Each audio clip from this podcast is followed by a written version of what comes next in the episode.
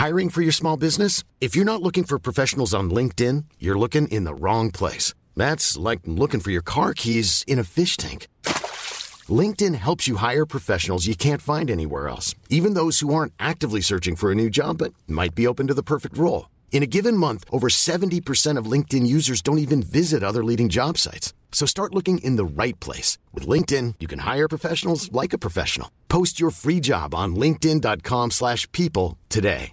Hey, I'm Ryan Reynolds. At Mint Mobile, we like to do the opposite of what Big Wireless does. They charge you a lot, we charge you a little. So naturally, when they announced they'd be raising their prices due to inflation, we decided to deflate our prices due to not hating you.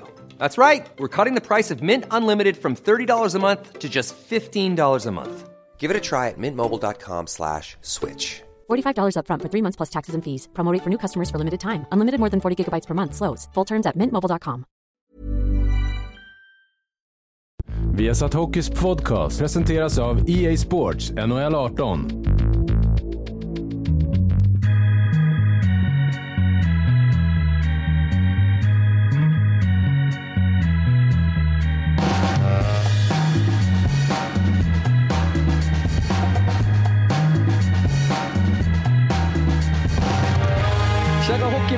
Kul att se er igen. Kul att ni är med på vår podcastresa. Vi skriver nummer 1, 199, eh, vi har gått över till 200 och nu 201. Vi attackerar alltså 300-strecket i en podcast som varit igång sedan 2012. Och det här är väldigt kul att ni var med i premiärdebutavsnittet då med Johan Thornberg. Vi pratade om det förra veckan. Och så då det som vi firade förra veckan tillsammans med Wallin och Granqvist här i studion och hade med oss Johan Thornberg, Harald Lyckner och Håkan Södergren på Skype när vi firade avsnitt 200.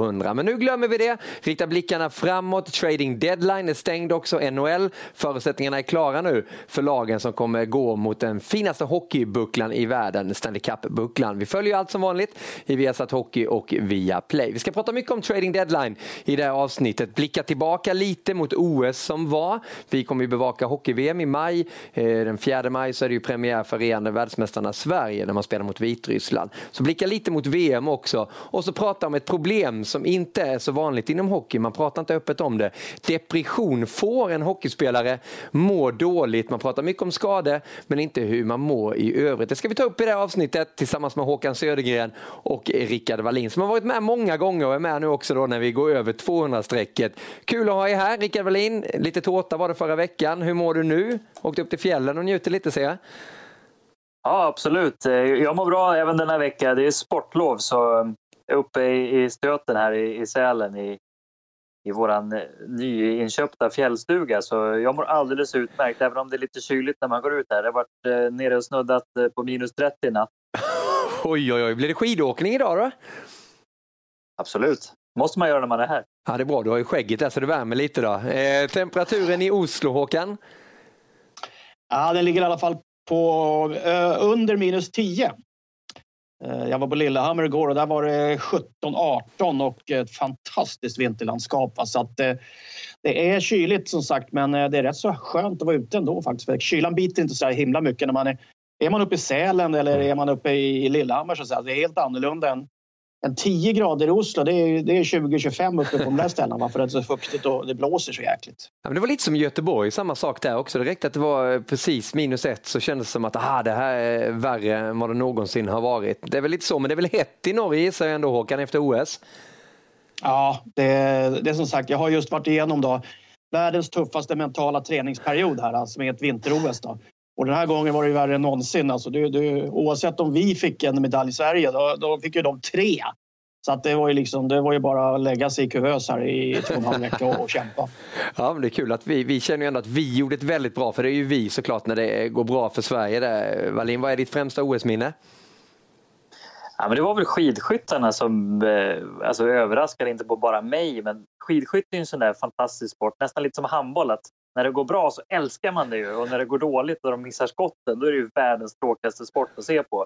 Sen är det lite så här eh, när det kommer nya stjärnor och överraskar som eh, Anna Öberg framför allt. Det, ja. det var häftigt tycker jag. Sen, sen var det många som, som gjorde positiva insatser som man kanske inte trodde på förhand där. Så det har varit ett eh, speciellt OS på det sättet att varje gång man vaknade så kände man nästan att eh, ett tag att det var något positivt som hade hänt. Det var ju ja. bara våran sida där med hockeyn som kanske var den största negativa överraskningen egentligen. Men överlag var det ju jättepositivt. Ja, vi ska komma in på det lite senare här med, med hockeyn i OS. Eh, hur det var egentligen där. Det var ingen succé för Sverige i den där ishockeyturneringen, varken på damsidan eller på herrsidan. Vad säger du om avsnitt 200, jubileumet Södergren? Hur bra var det? Du fick ju tjafsa lite med Harald Lyckne.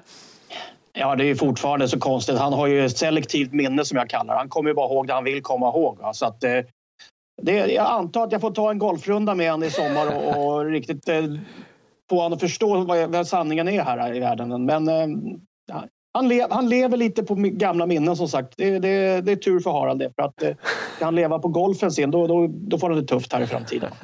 ja, och Lyckne som är vår första lyssnare, lyssnar igenom varje podcast och som sagt så var det avsnitt 200 senast. Då var han med och eh, vi lyssnade tillbaka, lite återblicka från vår eh, podcasthistoria. Allting finns ju samlat på arkivet på iTunes eller Acast eller viasatsport.se. Hemmaplanen när vi sänder live är ju facebook.com slash viasathockey och varje fredag så dyker det upp i rörligt format också på Viaplay. Välkomna att ta del av det. Det vi vet nu och som vi har bevakat intensivt med Jonathan Linkvist i spetsen på viasatsport.se. Det är ju NHL trade deadline som ju var i måndags 21.00 när allting stängdes och nu vet vi förutsättningarna. Nu kan inte NHL-klubbarna hitta på så mycket mer och det blev ju en del trader som eh, lockade uppmärksamheten till sig. Bland annat då så var ju New York Rangers ute tidigt och sa att de skulle skicka iväg många av sina stjärnor. Rick Nash var ju en av dem. Han hamnade i Boston där han gjorde mål också direkt uppe på 800. Nu en fin notering för Rick Nash. Vad säger du om den här traden Wallin?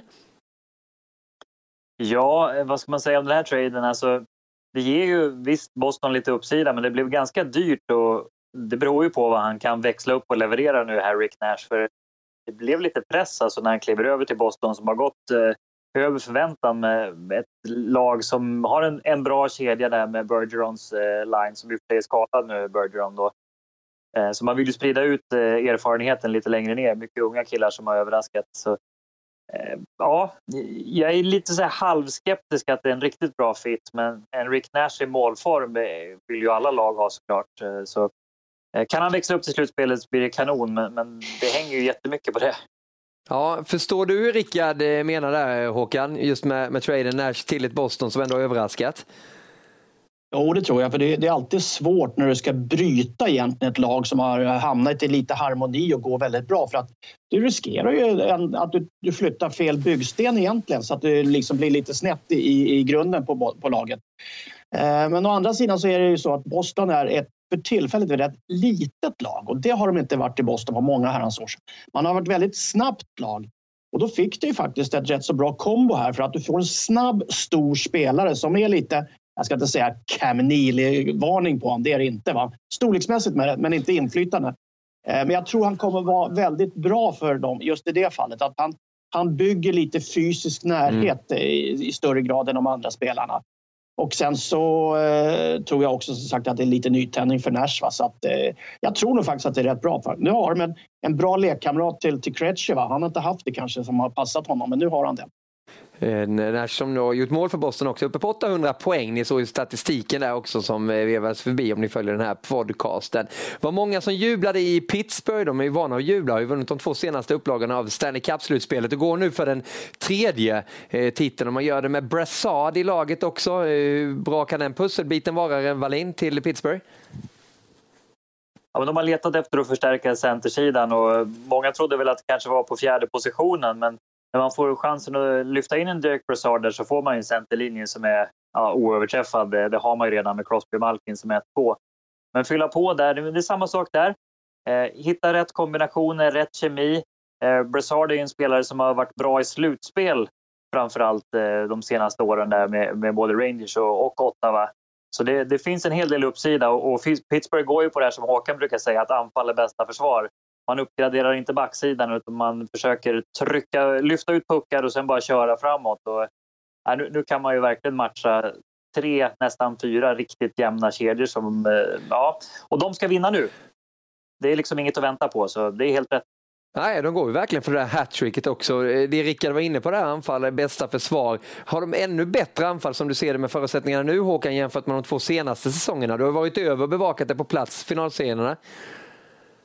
Ja, de hade ännu snabbare eh, anfall än vad de har haft tidigare i och med att Brassard är ju en liten annan speedkula i sitt spel än, än vad till exempel Bonino var eller Cullen då, som har varit eh, tredje och fjärde eh, hjulet på de där vagnarna.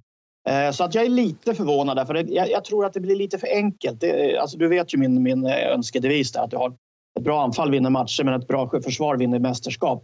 Och jag tycker faktiskt, för det ska, man, det ska man säga, att de har haft ett jäkligt bra försvar. Mm. Nu har de tappat, alltså, de har tappat Hainsey, de har tappat eh, eh, vet inte, Daly. Mm, de har tappat ja. Cole som var väldigt viktig för dem faktiskt. Att täckte puckskott och tog på sig mycket skitjobb och sånt där. Så att de har faktiskt downsizat sitt försvar rätt så betraktligt skulle jag vilja påstå.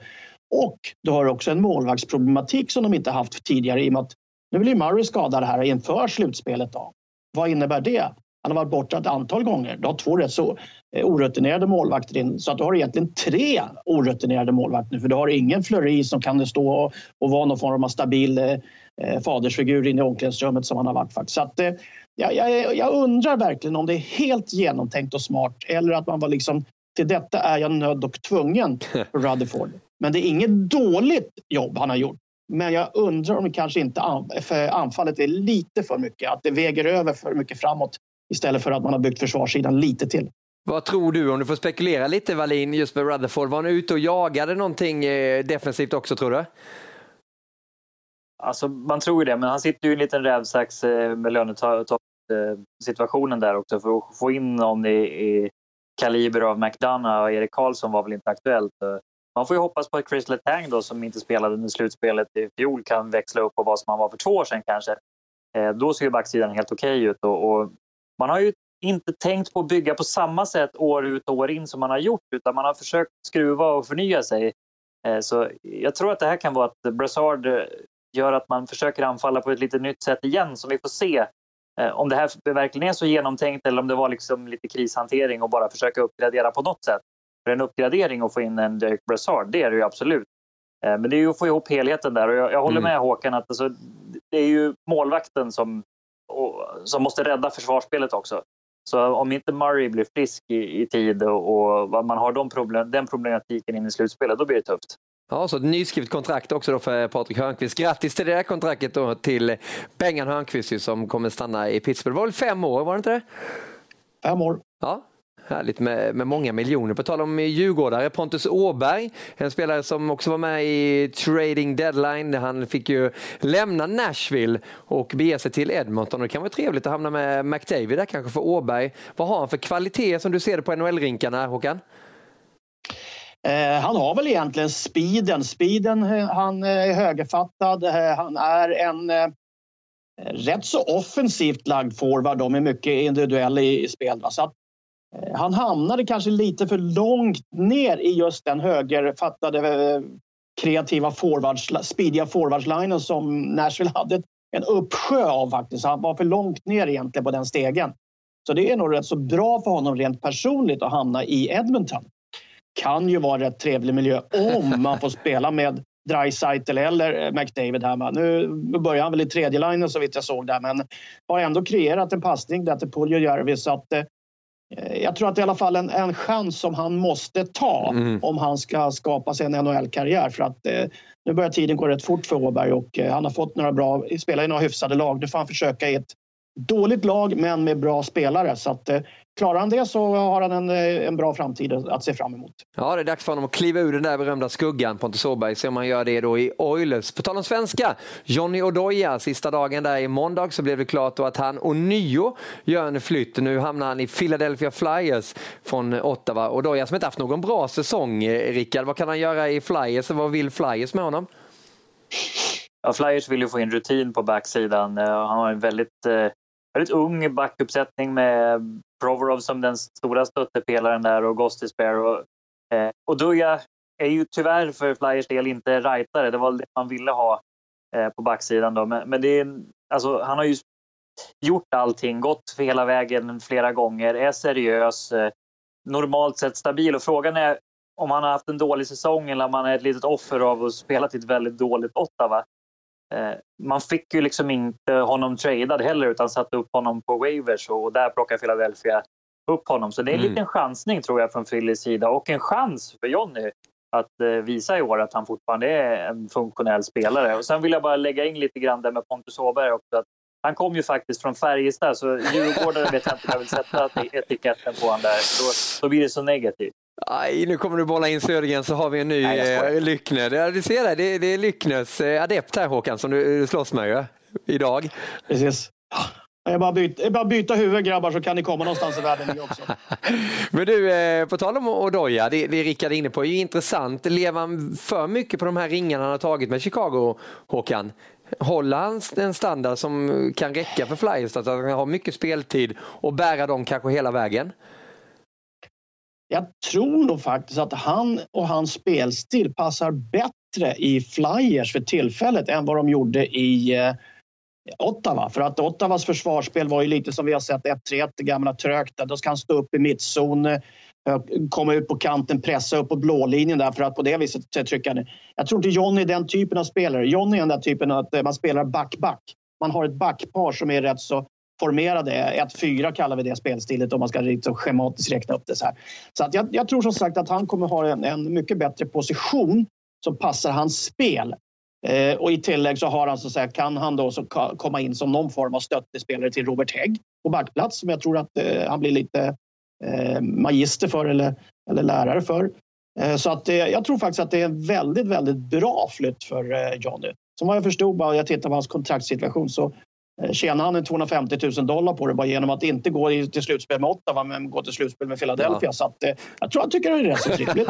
det tror jag också. Så kan han lära Hägg lite där hur man ska äta och sköta sig då, och Doja som är en av de mest seriösa spelarna i hela NHL. Eh, men han får stå i skuggan lite av den stora traden som var i slutet. Man väntade ju vad som skulle hända med Rangers-spelarna. Vi var ju inne på Nash. Men McDonough namn kom upp och att han lämnade Rangers för Tampa. JT Miller i samma riktning. Vad kände du då, Rickard? Att det är ju en jätteuppgradering för Tampa såklart. Eh, att man får in en eh, Ryan McDonough som eh, är liksom... Han är ju inte Erik Karlsson såklart, men det är den absolut bästa backen som fanns på, på marknaden. Och slänga in honom där med Hedman, Strålman, Sergachev och Alltså man, man, tappade ingenting i, i styrka direkt. Man gav ju upp eh, Namestnikov och fick in JT Miller också. Mm. Eh, men man blev definitivt bättre på backsidan samtidigt som man inte tappar någon direkt slagstyrka givet att eh, Miller hittar samma kemi som Namestnikov har haft i, i, i anfallet. Där. Men, men nej, det var en ruggigt bra trade med Tampa-ögon. Jag tror faktiskt att Rangers också fick hyfsat bra. Så det, det var en sån här stor trade som, som båda tjänar på vad det verkar här. Rangers vill ju bygga om och ha mycket draftval och, och unga spelare. Så. Eh, men, men Isom är så, han smyger med och drar upp det. de här korten i sista minuten gång efter annan. Så, eh, Tampa bara stärkte sin position som de största utmanarna i, i de flestas bok och så även min. Ja, men det, man får ju intrycket att Iceman, då, general manager i Tampa, att han gör lite som han vill egentligen Håkan. Vad är dina intryck av, av hans arbete där nere i, i Florida? Nu ska vi tänka på att han kommer från Detroit-organisationen. Vart egentligen mera, vad ska man säga, utsänd som lärling till Tampa kändes det som ett tag. Och man skulle vänta på att Illich tog tillbaka honom i, i, ehm, när det passade för att ta över eh, Detroit. Då. Vilket inte skulle förvåna mig om han gör faktiskt. För vad jag förstår så bor han kvar fortfarande i Detroit. Då. Pendlar till jobbet innan det här Tampa. Men eh, han är en smarting, det har han visat. Va? Han har eh, nevar av stål. Han har en väldigt klar hjärna. Men sen verkar han också ha ett litet varmt hjärta som jag tror det bygger på lite. Så att han plockar spelare som han vet, typ många Rangers-spelare, som passar ihop, som känner varandra, vilket gör det enklare för dem att komma in i den här gruppen. Och nu när de bygger om lite egentligen spegelvänt emot vad Pittsburgh gör som är mm. kanske deras huvudutmanare på den sidan. Att man stärker ett försvar som är både offensivt och kanske defensivt lite bräckligt. Då, då, tycker jag, då, då tror jag också att man, man får den här eh, vågbrickan, eller vad heter det, den här vågen att, att balansera lite bättre än vad, vad kanske Pittsburgh har gjort. Va? Och jag tror som sagt att han har ett, eh, ett eh, rykte om sig nu, eller ett, ett eh, signum om sig att vara kanske den smartaste trade-GMen trots sin eh, spelarerfarenhet och rätt så kort tid på posten jämfört med Rutherford och Poyle och de här andra storstjärnorna. Jag gillar ju JT Miller också. Det ska bli intressant att se vad han kan göra då i Tampa. Kvick. Ja, snabb. Jag kommer ihåg honom från junior-VM där. Han var, väl, var inte han kapten också Håkan för några år sedan? Eh, det kan han ha varit. Kan så, eh, du tänker efter då. Det kan ta lite tid. Det tar lite ja. tid. Jag ska fem, sex år bakåt. ja, men gör du. Tänkte lite så kan vi ställa frågan till Rickard lite om eh, det här med McDonald. Du var inne på att det är ingen Erik Karlsson. Vad är det som skiljer mellan dem? Då? Vad är det han saknar McDonald för att vara den där riktiga stora kanske backstjärnan? Ja, men Erik Karlsson går inte att jämföra med någon annan back på planeten hur han spelar. Alltså, han eh, löser situationer, transporterar ur puckar och slår de här magiska passningarna. McDonough är en mer habil tvåvägsback, eh, tycker jag. Som är, ja, han är stabil utan att glänsa på det sättet och det är väl egentligen precis vad Tampa behöver. Enkla lösningar, bra försvarsspel, ta sig ur zonen, eh, upp med puckarna till skickliga forwards är väl arbetsbeskrivningen då. Så, mm. Eh, det ska bli jättespännande att se vad han gör i ett topplag för han har ju burit Rangers försvar hjälpligt på sina axlar för det har ju, varit, det har ju haltat bitvis, det måste man ju vara ärlig och säga. Eh, så det är också så här, hur bra är han i ett topplag? Kan han koppla av och spela sitt spel som jag tror, då kommer det bli fantastiskt bra. Men det kan ju också vara så att han har dragit på sig lite dåliga vanor här, som vi varit inne på, kastas in i skottlinjen och Eh, liksom inte sortera ut försvarsspelet riktigt eh, som Rangers har varit så fantastiskt dåliga på eh, bitvis. Så men McDonough har ju liksom alla de här kvaliteterna av att vara en modern back som spelar över hela isen tycker jag. Mm, vi är ju med på facebook.com hockey där det kommer lite frågor också.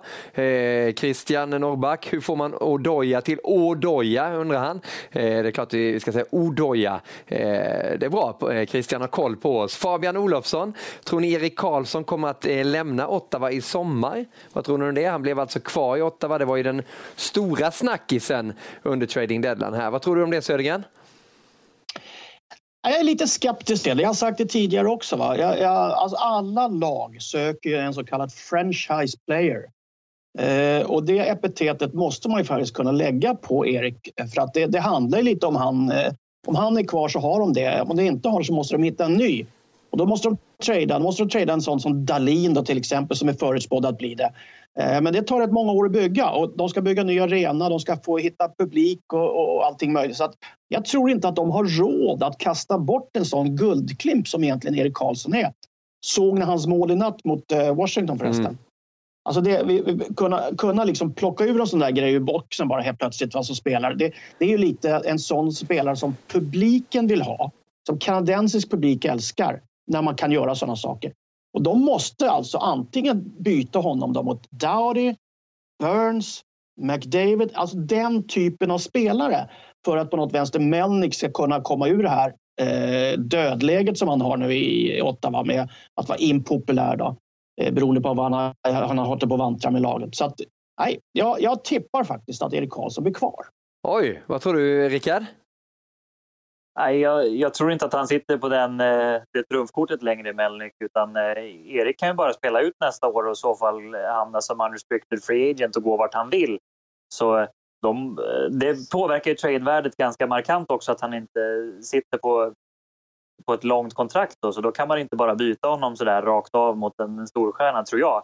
Dessutom när man har signalerat att man kan tänka sig att göra sig av med Erik så han blir nog lite förnärmad, förnärmad av att Eh, Eh, liksom hamna i den situationen med den positionen han har också. I fjol var han kung i slutspelet och levererade på en helt magisk nivå och i år så ska han bli bortbytt eh, till ja, potentiellt Vegas som verkade, verkade vara hetast på gröten just vid deadline här. Eh, det, det, tror jag gör lite ont i hockeyhjärtat ändå, hur mycket han än älskar Ottawa och, och liksom har sitt hem där. Jag tror att han kommer bli tvingad att bli bortbytt där om man ska få ut någonting av honom från Ottawas eh, sida där, då måste man göra det i sommar. För ju längre man väntar, desto mer riskerar värdet att sjunka. Eh, så eh, får man inte till ett kontrakt, ett långt kontrakt i sommar, samtidigt som att man kan liksom visa Erik också att man satsar på att bli en utmanare, gå framåt också. För lagbygget skakar ju markant här då tror jag att han eh, och hans rådgivare kommer pusha för att man ska göra sig av med, med honom redan i sommar också. Så det blir jätteintressant att se om det inte händer något eh, runt draften här. För nu när bollen väl har börjat rulla så tror jag det är svårt att få stopp på den. Han är ju väldigt starkt förankrad i eh, Ottawa. Vi, vi ska ju veta att han är ju liksom han är ju nästan en eh, halvson till, eh, till Alf, Daniel Alfredsson och har nästan valt, eller eh, ärvt den populariteten också i, som Alfredsson gav med sig som kapten i, i Ottawa. Eh, hans fru är väldigt starkt eh, engagerad i, i, i, livet där runt omkring och ska ha barn och allting sånt där. Alltså jag kan tänka mig att den stora utmaningen här det är ju det, det amerikanska skattesystemet kontra det, det, kanadensiska. Hamnar han då till exempel i Florida eller Texas eller Nevada eller något där, alltså de inte har någon state tax då kan han alltså gå för en eh, 8-9 miljoner. Men ska han någon annanstans, alltså då måste han upp i 12-13 miljoner mm. för att vara på, på de här lönelägena. Och jag, jag, är som sagt jag är lite osäker på faktiskt om man är benägen att ge det till honom. Jag läste att man, eh, man krävde medicinska journalerna för att se innan man skulle trada för honom nu. Va? Och det är ett litet eh, tecken på att man kanske inte riktigt är så säker på att vad Karlsson står i eh, fysisk form. Så att, eh, det, är, det, är som sagt, det, det, är lite desperation. Det är den där vågskålen. Ja. Ja, men det är ja, kul. Det, det, det, va? Ja, det var det som var det stora samtalsämnet också. Kristoffer Palme på vår Facebook-sida håller med Håkan. Ottawa kommer inte kunna erbjuda Erik de pengar han vill ha och de han är värd. Men den där frågan kommer vi såklart återkomma till. Men nu som sagt vet vi förutsättningarna inför slutspelet och vi har låtit Rickard och Håkan spekulera lite då och se sina favoriter. Och Rickard, du kom in på att Tampa såklart på den östra sidan, men sen tror du en hel del på Winnipeg och lite Vegas också. Utveckla. Ja, men jag gillade, om vi börjar med Winnipeg där som är lite så här dark horse. Alltså, många duktiga unga spelare så får man in Paul Stastny lite sådär överraskande tycker jag att St. Louis ger upp honom i den här eh, tidpunkten på året. Eh, så det, det, var en bra trade för dem och jag tror att de kommer kunna utmana, kanske inte gå hela vägen i år utan Eh, eh ta sig en bra bit men inte, inte hela vägen fram. Sen måste man ju gilla Vegas, alltså som de fortsatt och, och, och spela och så uppgraderar man lite grann med Thomas Tatar. Även om man inte fick Erik Karlsson så, så är det nästan laget att slå på, på västsidan. Så, nej, det, man ska liksom inte betta emot Vegas längre. Oddsen är på deras sida. Så eh, jag vet inte vad, vad Håkan känner. William Karlsson, han verkar fortsätta göra mål så 34 kassar så här långt eh, och det är väl egentligen det mesta en svensk har gjort på många år faktiskt. Det var väl 33 på Filip eh, för två år sedan. Va? Mm. Eh, Arvidsson hade väl något liknande här, det var 31 eller 32 i fjol också. Så det är otroligt imponerande och det är klart som sjutton att man är, är, man är färgad otroligt av både Tampa med Kucherov i spetsen och, och Nemastikov och allt vad de hette där. Ja, Men, som har lämnat nu då ja. Ja, precis. Men eh, på den sidan så tror jag liksom Pittsburgh blir det laget som, som Tampa måste slå på något vänster. Men sen har jag en riktig utmanare, eller jag har två utmanare egentligen. Och det är Boston och Toronto. Toronto som jag tycker imponerar mer och mer. Va? Nu har man lite problem med skador på, på Anderson där som fick kliva av jag förstår. Men, men de har alltså ingen svaghet i sitt lag skulle jag vilja påstå. Och deras fönster för att vinna det är ett eller två år bort också, max. Så jag tror att Toronto blir otroligt farliga i ett slutspel. Eh, och lika väl Boston. Mm. Vilken hysteri det skulle bli i Toronto i så fall då, om de skulle gå så där långt. då. Rickard som har spelat där tidigare också, det vet ju vad som hände när Philadelphia vann eh, Super Bowl. Hur skulle det vara i Toronto tror du om de skulle vinna?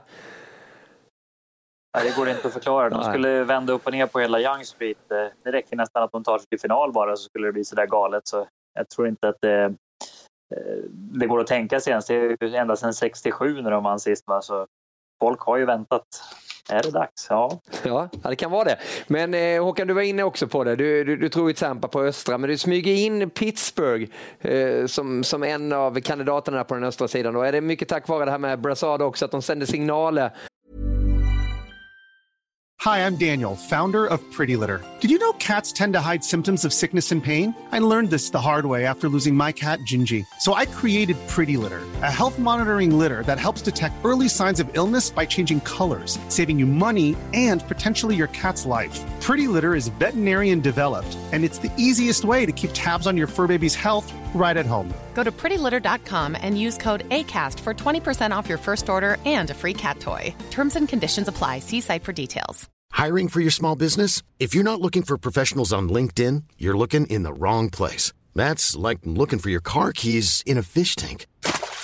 LinkedIn helps you hire professionals you can't find anywhere else, even those who aren't actively searching for a new job but might be open to the perfect role. In a given month, over 70% of LinkedIn users don't even visit other leading job sites. So start looking in the right place. With LinkedIn, you can hire professionals like a professional. Post your free job on linkedin.com slash people today. Att de går för det igen? Ja, inte, inte de, utan det är mer Malkin och Crosby. När man har två sådana spelare som är då skyttekungar och, och eh, är sådana ledare som dessutom har nog en hälsosam liten individuell kamp om vem som ska vara den som är bäst i laget och vem som leder laget. Eh, då är man alltid farlig. Va? Men det är som sagt, då krävs det nästan att man spelar en väldigt offensiv hockey och vinner då, så att säga, med mer gjorda mål än färre insläppta. Och det, där är jag lite undrande som sagt. Men, men jag tror inte man kan bortse från att de, de kommer vara och utmana i, eh, om finalplats på den Och det där stämmer in på Nashville då, som vi kan konstatera verkligen är ett lag som kan trycka ner gasen i botten. För du tror mycket på Nashville också, även fast du slår ett slag för Dallas på den västra sidan, eller hur? Ja, men Nashville är det laget som man måste slå tror jag på, på västra sidan. För att de har då som i fjol väldigt bra backsida, har förstärkt på forwardsidan.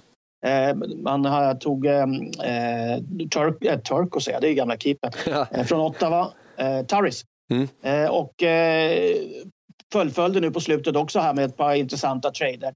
Eh, och jag tycker de faktiskt, de, de liksom sakta men säkert, va? de kommer inte igång så bra, de kommer öka tempot.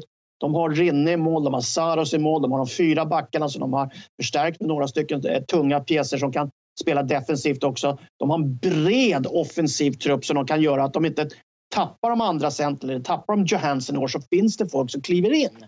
Nu fick de in Fischer som lite pappa igen och som ska vara med och bidra lite i tredje och fjärde kedjan. Så att de har byggt på lång sikt och jag tror att det är dags för dem att det även i år så att säga vara med och slåss om den där platsen.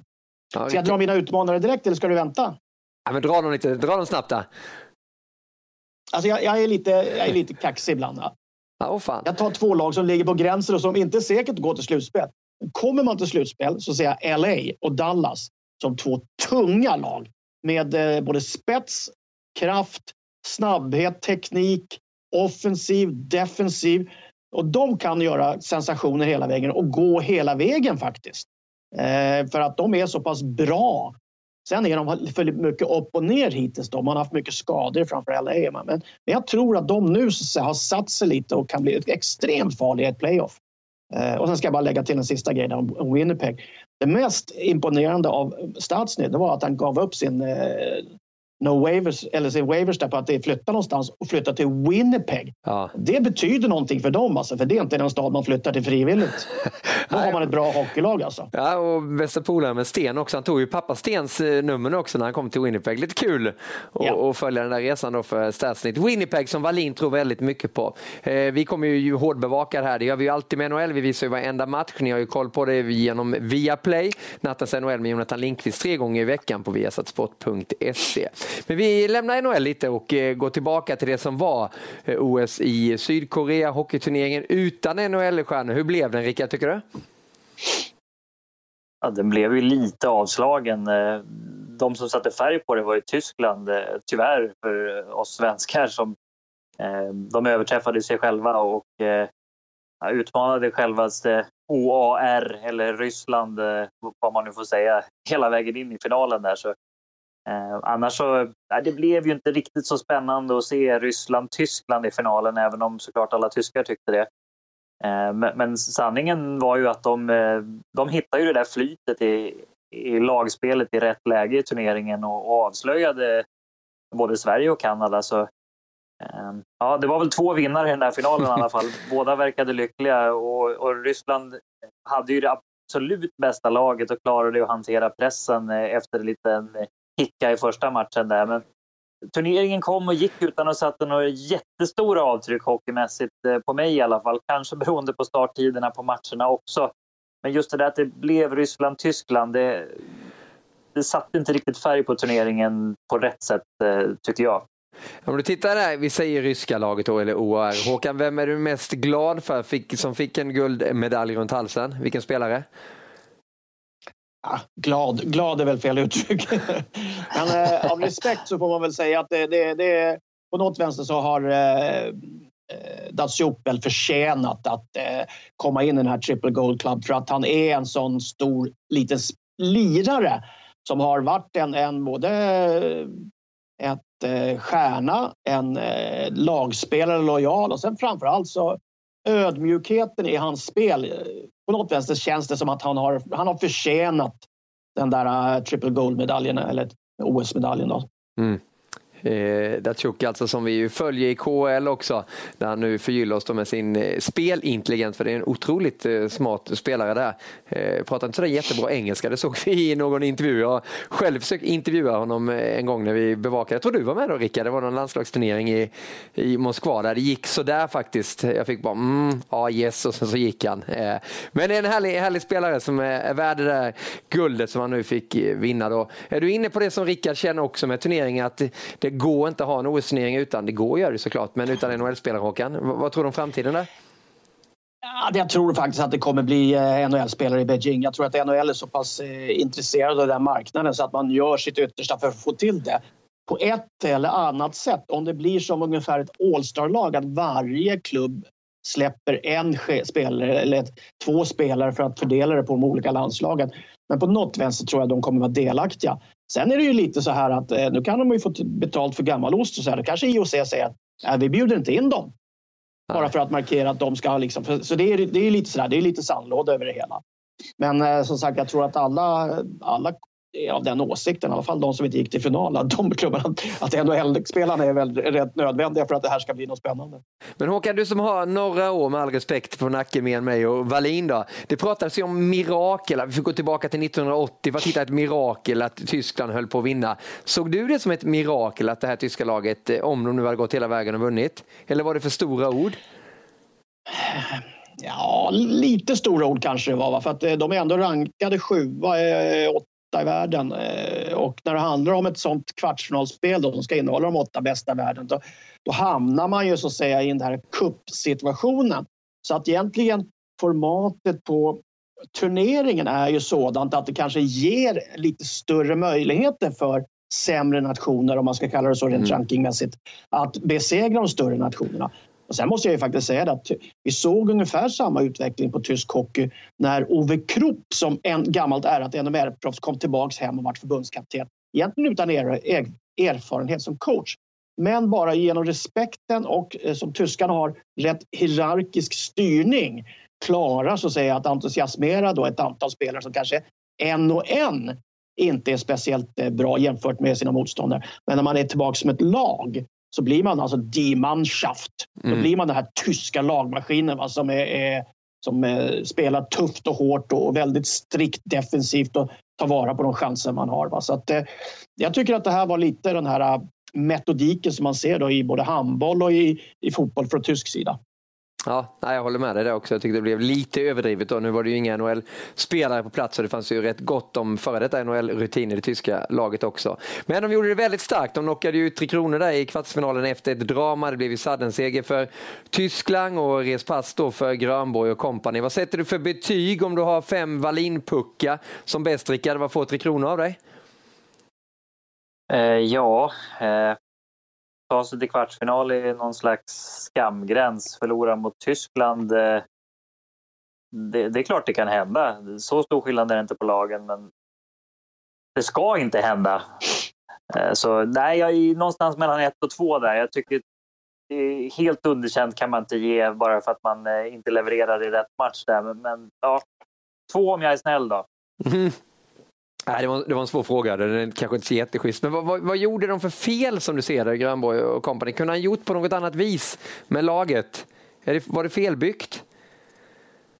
Jag var ju lite konfunderad redan från start att man inte utnyttjade Rasmus Dahlin eh, och smög in honom i turneringen direkt. Och, och, tog man ut honom så, så tycker man ju att han skulle ha kvalitet och kunna vara med och spela och leverera direkt. Det blev väl en distraktion tycker jag när man gjorde på det där sättet. Eh, sen eh, kan jag tycka att eh, powerplay-uppställningarna som man envisades med att köra på var likt i World Cup när vi var där. Bestämda för tidigt, funkade inte och man justerade inte under turneringens gång. Och det blir en sån här faktor också som man behöver kunna lita sig tillbaks på eller luta sig tillbaks på när det behövs. Så jag vet inte, jag, jag tycker liksom att man inte hittar den där riktiga balansen som man sökte sig till under VM-guldet i våras till exempel. det var lite för mycket bestämt på förhand och eh, man hittade inte någon riktig kemi och det var ingen som riktigt slog eh, personbästa eller liksom spelade på sin högsta nivå. Eh, och det är ju lite anmärkningsvärt i sig där. Så, dessutom att Viktor Fast var så pass svag i sitt målvaktsspel när det betydde som mest, det förvånar mig också oerhört. Men det, det kan man kanske inte riktigt lägga på tränarna sådär. Men överlag så hittades inte den där harmonin som ett svenskt landslag behöver för att gå långt. Eh, någonstans egentligen. Jag vet inte om Håkan eh, ser det på ett annat sätt, men så kände jag i alla fall när jag såg Tre Kronor. Jag är, jag är rätt så enig i din analys där och äh, egentligen så är jag väl mindre förvånad egentligen att det inträffade så. Vi ska komma ihåg det, både 2013 och, och senast nu i vår så var ju skillnaden rätt så radikal när det dök upp NHL-spelare. Det var ju det som, som vände det här europeiska proffslaget eh, som man kan uttrycka det som SHL och KHL-spelare och, och schweizerproffs vi har en liten övertro kanske på att eh, det är inte så stor skillnad mellan NHL och eh, eh, de europeiska ligorna, kanske då SHL i första fram och KHL. Eh, men det handlar ju lite om också att det försvinner väldigt, väldigt mycket folk så att de som blir kvar på den europeiska eh, socken har ett helt annat helt annan attityd, en helt annan spelstil än de som kommer borta från NHL. Så vi, vi, måste ändå lägga lite positivt in i utvecklingen på Nordamerika. Att det blir det blir en annan tåga i dem på något vänster. Eh, för det, jag tyckte det var, lite, det var lite spetslöst, lite uddlöst, lite inambitiöst i Sverige. Det var, jag, jag vet inte, det var, det var daft. Jag kan hitta massa sådana ord som är svåra liksom, att sätta fingrarna på. Men det var ingen sting i alla fall. Men det är också lite intressant. Mats Larsson skriver det på, på facebook.com hockey. Helt rätt Valle, man måste våga eh, för att vinna. Om vi pratar just om Rickard Grönborg så har man fått det intrycket att han är liksom den här nya coachen, alltså det nya sättet att coacha så som vi vill ha det, lite nordamerikanskt eh, på spelarna och så vidare. Men hur upplever du att de jobbar tillsammans, de där tre som vi ser i bild bakom mig nu, Garpenlöv, Grönborg och Popovic. Hur, hur tänker du kring deras sätt att coacha laget? Du såg det på nära håll i Toronto, Rickard. Ja, vi gjorde det och eh, där lämnade vi väl lite frågetecken också på hur, hur man använder framförallt backsidan där och, och eh, powerplay-spelet. Eh, och just att man inte gör så stora justeringar. Eh, det finns ju en, en, en, coaching i att inte göra justeringar också, absolut. Men eh, att coacha är ju att eh, entusiasmera och sätta rätt folk med rätt person och ibland så blir ju inte de här grejerna som man har tänkt ut på förhand att eh, just den spelaren ska spela med den. Eh, en rightare och en leftare, liksom en playmaker och en skytt. Ibland så är det två playmakers som funkar bra ihop och då måste man våga testa, tycker jag, och, och känna sig för lite grann och, och leta efter de där eh, som eh, kittar i liksom varandra spelmässigt. Så jag tycker att eh, egentligen alla de turneringar som Grönborg haft huvudansvaret så har det varit väl förberett. Eh, det har varit mycket information eh, till spelarna. Det är inte där det liksom ligger. Men just förmågan att justera, eh, det blev han tvungen till när det klev in proffs eh, längs vägen i, i våras på VM. Och det gjorde att man eh, hamnade på vinnarspåret, tycker jag, som Håkan sa där, att det blev en, ett helt annat Tre Kronor då. Men nu kändes det som att man börjar, likt World Cup också, man börjar på ett sätt och sen bara rullar det på tills man helt plötsligt var utslagna. Och visst, det är ju som sagt, det är ju en poäng att bara rulla på där också. Men jag skulle vilja att man, man bryter Eh, det behöver inte nödvändigtvis vara att man kör en tombola mitt i matchen och kastar om bara för sakens skull, men ha en plan B och, och liksom samla ihop gänget. Att det här funkar inte, nu gör vi så här i powerplay istället. Det saknar jag lite grann. Vad, vad, tänker ni kring det här då? Att eh, man kunde läsa förbundskapten eh, som Leif Bork och assisterande förbundskapten Johan Garpenlövs eh, åsikter och lite kommentarer på Twitter sedan efter. För mig då som är en riktig Twittermänniska tycker jag det var lite eh, uppfriskande så. Men hur, hur tolkar du de där signalerna? Framförallt då, eh, vi ser Garpenlöv i bild, men Leif Bork också. Han skrev ju uppsatser på Twitter om uttåget för Damkronorna. Vad, vad känner du över det här nya sättet att eh, gå ut med information, eh, Håkan? Ett nödvändigt ont med eh, transparent öppenhet och kommunikation och allting sånt där. Men, men det är såklart, alltså, om det är 140 eller 280 tecken så är det, det, det går inte så att säga att, att lämna en förklaring på det eller en, en adekvat uppföljning på vad det är som inte har fungerat och vad som har fungerat. Så egentligen ett litet spel för galleriet.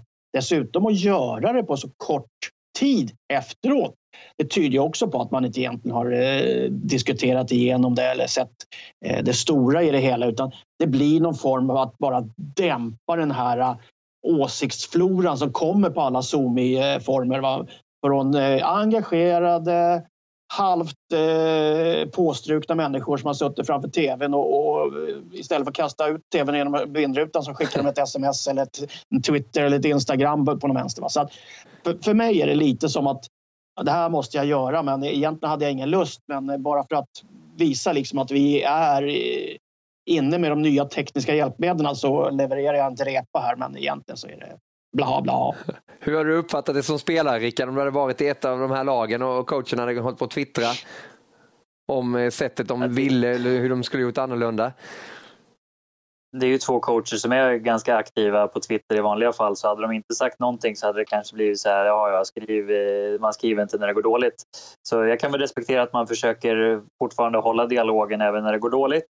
Även om jag tycker det var lite tajt inpå som sagt och lite mycket av försvarstal där. Det finns säkert eh, poänger i båda herrarnas eh, sätt, men det blir lite provocerande också när man får, får läsa att vi, vi gjorde visst allting rätt trots att vi åkte ur Eh, som hockeyfan hemma i soffan kan jag tycka. Eh, eller jag kan tro att det uppfattas så i alla fall. Så ja, kanske lite mer tid emellan där och, och, lite mer av en analys där. Och sen får man ju ha respekt för att när det går dåligt då tycker folk att det är kass. Det kan, det kan vara så på på de här korta turneringarna att även om man gör saker bra så, så blir det betyget underkänt. Men som sagt, att kritiken kom där och just med, med coachingen, att man avfärdar den så där som, som Johan Garpenlöv gjorde på, på Twitter, att det, det visst var så bra coaching. Eh, så kändes det i alla fall, även om det kanske inte var så han menade. Eh, det tyckte jag kändes lite sådär eh, att gå in på den, den debatten på Twitter, det var, det var ambitiöst gjort om jag säger så. Ja, det är en ny tid, det är helt klart. En till som är över Leif Bork avslutningsvis innan vi stänger i ämnet. Vad händer med Borken nu Håkan, din gamla kompis? Nu ska han väl lyfta alla de pensionsförsäkringar och, och eh, fonder som han har och, och, försöka njuta av livet. Eh, gå sina långpromenader och eh, varför inte hamna i någon tv-soffa eller någon tyckare eller någon någon form av kommunikationsrådgivare på något ställe för att Leffler kommer alltid så att säga, uttrycka åsikter lite som vinden blåser efter det passar hans eget kynne. Eh, lite ska vi säga också för att eh, sätta igång lite diskussioner och allting. Så att, han kommer nog funka som ett orakel även i framtiden. Det var det som Timo Lahtinen kallade honom, kommer du ihåg det? Oraklet Ja, det var Oraklet Leif Bork. Ja, han, han skriver i någon tweet där också att han tyckte att varje tv-station ska ju ha någon tidigare tränare också. Då blir det mer sunt i åsikterna. Vet vad det, är? det kallas? Det kallas en platsansökan. Kallas det. ja, eller hur? Ja, det, det, är väl så. Ja, vi får se vad han tar vägen. Leif Bork då, som ju avslutar sitt jobb med Damkronorna. Det blev ingen succé i de olympiska spelen i Sydkorea. Eh, Mats Larsson skriver förresten på Facebook också. Helt enig Håkan, precis min åsikt. Eh, och tvn var för tung för att kasta ut. Jag köper mindre till VM. Och vi längtar som sagt till hockey-VM. 4 maj till 20 maj i Köpenhamn med regerande världsmästarna Tre Kronor. Ett, ett kronor då, som går för sitt elfte guld. Total bevakning på TV3, Viasat Hockey och Viaplay. När man pratar om ishockey så pratar man ju ofta om eh, skador på spelarna. Man frågar hur någon mår så är det alltid skadeproblematiken man kommer in på. Men Jakob Tenemyr, spelare i Västervik, gick ut här i veckan och berättade hur hans liv har varit som hockeyspelare. Han spelar alltså i Hockeyallsvenskan i Västervik och han har berättat att han har haft en depression, något som han har haft väldigt länge med. Men nu var han öppen med det. Han har inte berättat om det tidigare och eh, spelar ju inte just nu då i Västervik. Vad kände du när du läste om Tenemyr, Rickard? Ja, alltså, vad ska man säga? Det, jag kan bara tänka mig hur, hur tufft han har haft det att hantera det här. Nu har inte jag levt med en depression så jag är fel mm. person att uttala mig men jag vet ju ändå vad det kan göra med när det inte går som man vill med hockeyn. Eh, man, sätter liksom, man, man blir bedömd som människa på hur det går på hockeyplanen väldigt mycket. Eh, på gott och ont. Det är det som man känner, eller jag kände i alla fall och många med mig när man får barn och familj, att det blir lite lättare att hantera det där. Eh, att allting inte hänger på eh, hur pucken studsar om du förstår vad jag menar. Så att leva med en sån psykisk sjukdom som depression ändå är, som många gör, det är klart att hockeyspelare är som vilka människor som helst. Det måste ju spegla samhället mm. och det finns säkert ett stort mörkertal av, av spelare här som man behandlar på fel sätt då, som lagkamrat, tränare. Eh, och det är ju jättebra att, det, att han går ut och berättar varför han försvann efter den här timeouten och lyfter ämnet lite grann. Sen hur vi går vidare för att upptäcka det här eh, som hockeyfamilj, det, det vet jag inte riktigt hur man ska göra. Men det kan ju säkert eh, göra att någon, eh, någon annan också känner att ja, visst, jag kan gå och berätta för min tränare, en lagkamrat eller vad det nu kan tänkas vara här. Eh, och jag kan tänka mig också att det här är ett lite större problem med i yngre åldrar också. Just det, alltså med utslagningen. Ska man bli hockeyspelare när man är 18-19 år? Det är en tuff period i, i, i livet generellt, men, också som hockeyspelare tror jag. Så Eh, jag, jag, vet inte vad jag snöar in på det här resonemanget. Jag bara Nej, men, men jag förstår vad jag du menar själv också. att man kan känna sig väldigt pressad ja. eh, i, så, som om, om, man är normalfrisk. Då. Eh, så jag, tror att vi behöver prata om det här, just det här som man säger att man ska vara tuff och hård mm. som hockeyspelare eh, och inte ta hjälp av varandra. Jag vet att jag behövde en jäkla massa hjälp eh, att, att prata med någon när det gick tungt. Och som tur är så hade jag folk som, som gav mig den hjälpen. Men det tror jag långt ifrån alla har eller har haft. Och då kan det bli så att man tar till andra medel som inte är så konstruktiva. Ja, Håkan, eh, som spelare och ledare, du har varit sportchef också. Eh, hur ofta har du kommit i kontakt där? Hur ofta frågar man en spelare hur han mår egentligen? Och då tänker jag inte bara på med, med skadeproblematiken.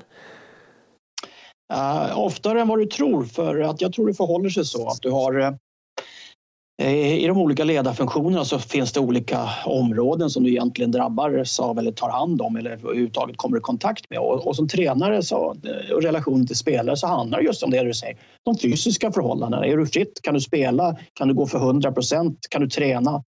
Där, där tar det slut. Som sportchef så hamnar du ofta i en annan situation. Eh, du hamnar i den situationen att du till exempel köper en spelare eller får in en spelare, skriver kontrakt med honom. Då ska det flyttas, det ska ordnas barn Eh, eller daghem till barnet, du ska ta hand om frun för att det ska funka. För du vet att funkar inte familjen, då funkar inte spelaren. Vilket innebär att du får ett helt annat förhållande till sådana här frågor. Eh, och du får oftast ta i de här problemen eh, på ett helt annat sätt än en tränare gör. För att det är som sagt, det hålls mycket, mycket närmare varandra mellan spelare och sportchef i det fallet. Och det blir väldigt mer så säga, relaterat till just familjesituation och eh, så, hur man känner upp i topplocket mm. eh, jämfört med hur man känner i kroppen. Men har du något exempel eh, när du har varit sportchef eller något sånt, där du, du har sett det här, någon spelare som inte har mått eh, alltså bra och du tänker inte fysiskt då? Ja, då. Oh, ja. Eh, alltså av, av, flera olika skäl. Det kan handla om att man inte att familjesituationen är väldigt tuff för tillfället. Att det finns folk som... Eh, ja, att det, det går, det, familjen håller på att lösas upp till exempel. Man är borta väldigt mycket, man har ett intresse. Det, det blir en fru som sitter hemma med barn möjligtvis. Eh, det, det är oftast man får prata om sånt. Eh, eh, du har situationer som på jobbet eller du har till exempel oro i familjen, sjukdomar, föräldrar som går bort. I den åldern är ju många hockeyspelare så att det blir problem i familjen på det sättet. Många gånger också när du sitter i kontraktsdiskussioner till exempel med spelare och, och du, du vet ju om att du ska så att säga tacka för de åren som han har bidragit men nu finns det ingen plats.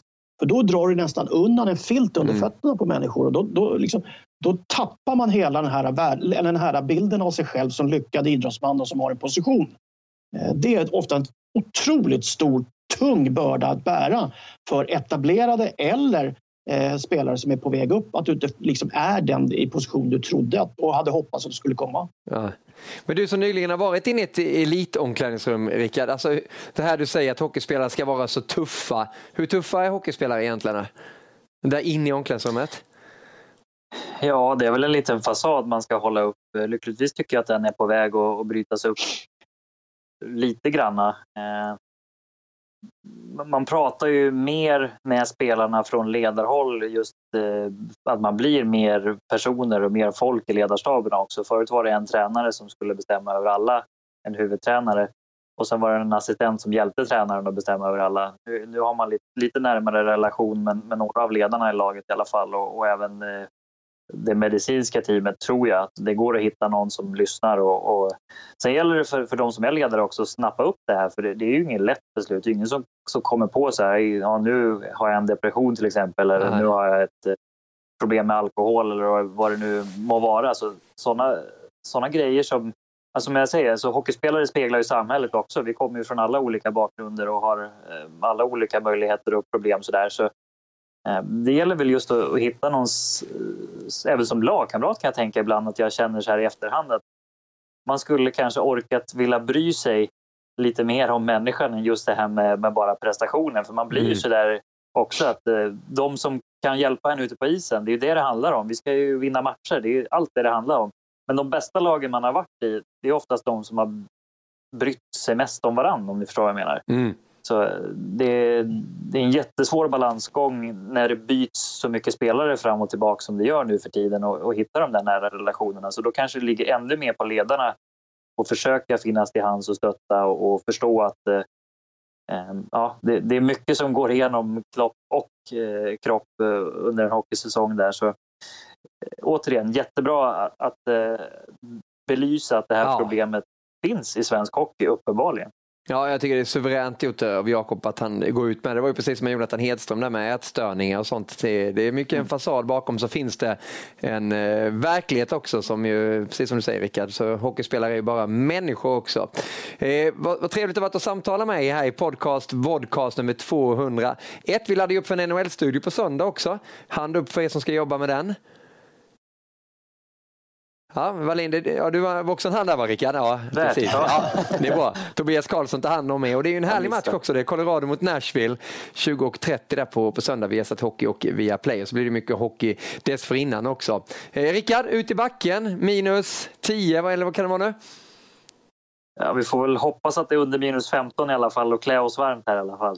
det är bara att köra. Det är bara att åka. Det är bara att åka. Jag är mest imponerad att du har fått upp rullgardinerna redan också. Det fixade inte jag i vårt nya hus. Jag fick ringa in svärfar.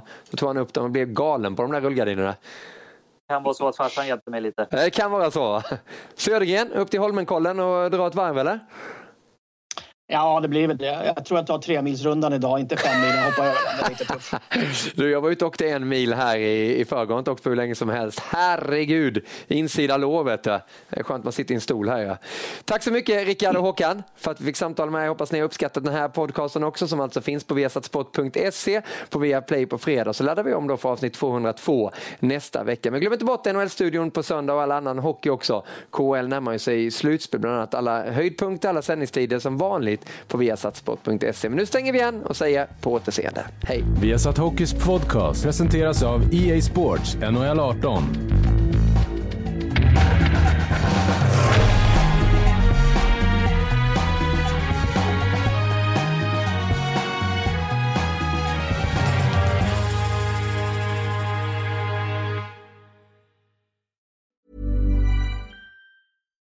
Hi, I'm Daniel, founder of Pretty Litter. Cats and cat owners deserve better than any old-fashioned litter. That's why I teamed up with scientists and veterinarians to create Pretty Litter. Its innovative crystal formula has superior odor control and weighs up to 80% less than clay litter. Pretty Litter even monitors health by changing colors to help detect early signs of potential illness. It's the world's smartest kitty litter. Go to prettylitter.com and use code ACAST for 20% off your first order and a free cat toy. Terms and conditions apply. See site for details.